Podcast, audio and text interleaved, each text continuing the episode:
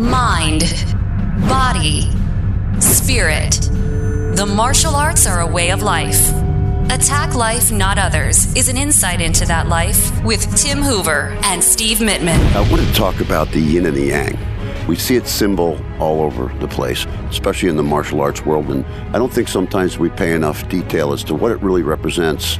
And it's not a religion, but in a way, it's for me, it's a way of life more and more as I apply it. Especially since what you're doing in the next couple weeks, I guess in April sometime, you're doing this extraordinary thing where you're going to really step out of your comfort zone. Right. So I thought it would be a good idea to talk about the yin and the yang, the duality, and how these opposites come together and you know make beauty in a sense. And uh, I mean, you're going to get into this dancing competition, Right. It's at the State Theater, correct? Right, and we're going to have Yeah. Shelley Brown from the State Theater in probably next week to talk more about that event, and I'm pumped for it. It is outside my comfort zone. We'll get into that, and we always talk about that. Get outside your comfort zone on purpose. Right. You grow through adversity. You do, and I think the coolest thing is we can apply this example to the yin and yang. And I'd like to do a couple series on the yin and yang. This one specifically I think we the need mind. to. Yeah. It's got to be an ongoing thing because the yin yang concept, the principle, the symbol, it encompasses so much. There's no way we can cover it in one episode. I'm it needs to be an ongoing, underlying theme to this podcast. yeah, I'm looking at the patch that you have up on your TV. I mean, here. is it like the patch from the school, and then of course the logo for this podcast. and it's old. It's been around forever. It's been around a long time.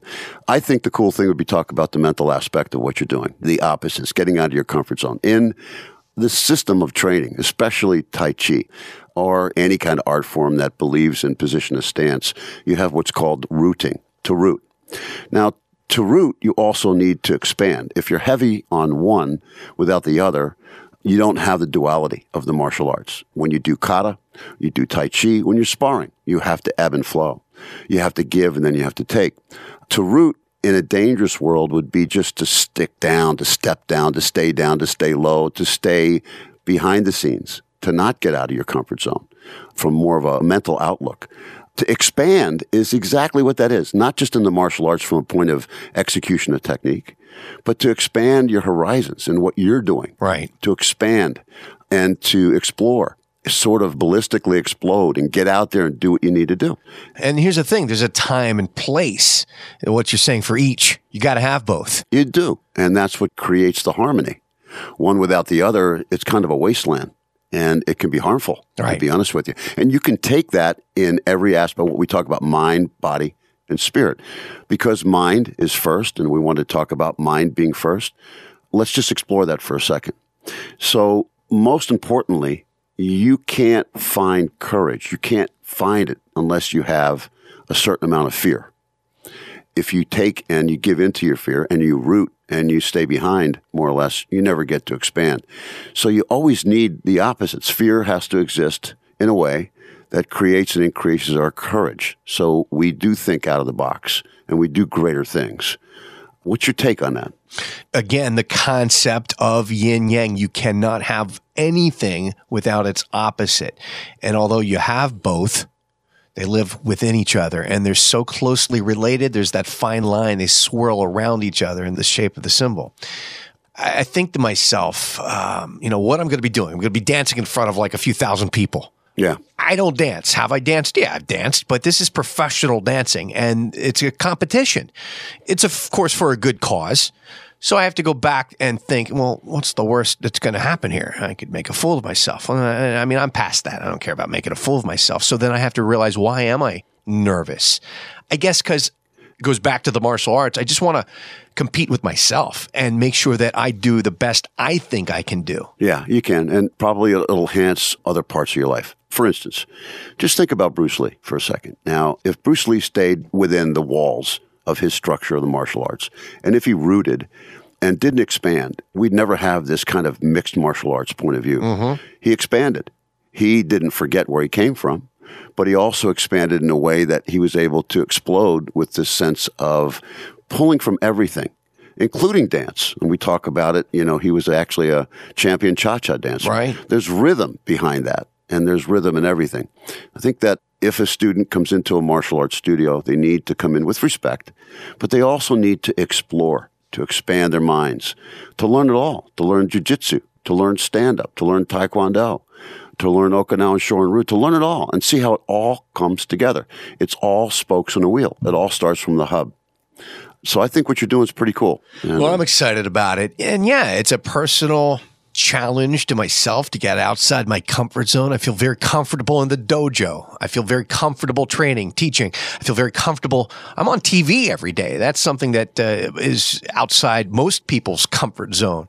When people come into the studio, they say, How do you do it, man? Aren't you nervous? And I mean, it's not a nervous factor. There's an excitement factor. I've learned how to, you know, hone and focus that energy.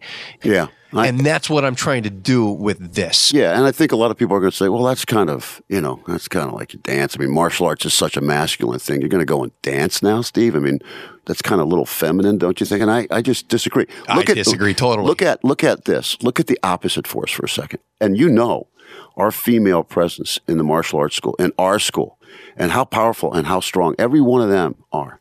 They have to expand. They're training with big guys, real big guys, and they don't back down, man.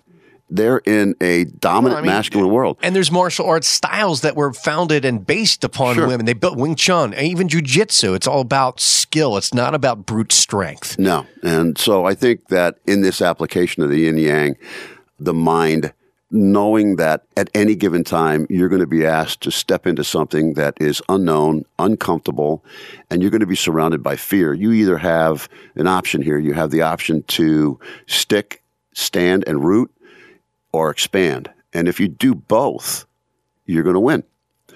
I think you're going to take some of your root, which is your martial arts background, and you're going to carry it over to your dance. And you're going to add that to your rhythm that you're learning, which is going to, at the end of the day, make you a better fighter. And you know me, I've always been a fan of finesse.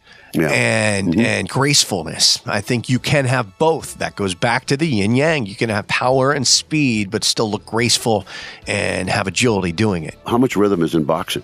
Oh, it's all rhythm. That's all it is. And so, And where footwork. where does a boxer pick up rhythm? Is it with the rope? Well, if you look at the greatest boxers throughout history, it goes down to their foundation and it starts with their feet and goes up from there. Yeah, it's about the punches. You got to master the punches as well. But I'm telling you, footwork, footwork, footwork is cadence, rhythm, timing, distance.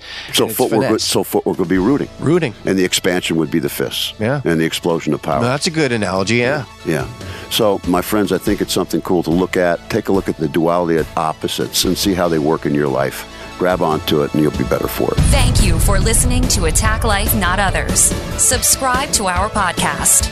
And for more on our way of life through the martial arts, go to hooverkarate.com. This has been a Steve Mittenen social media creation. Steve Mittenen, socialmedia.com.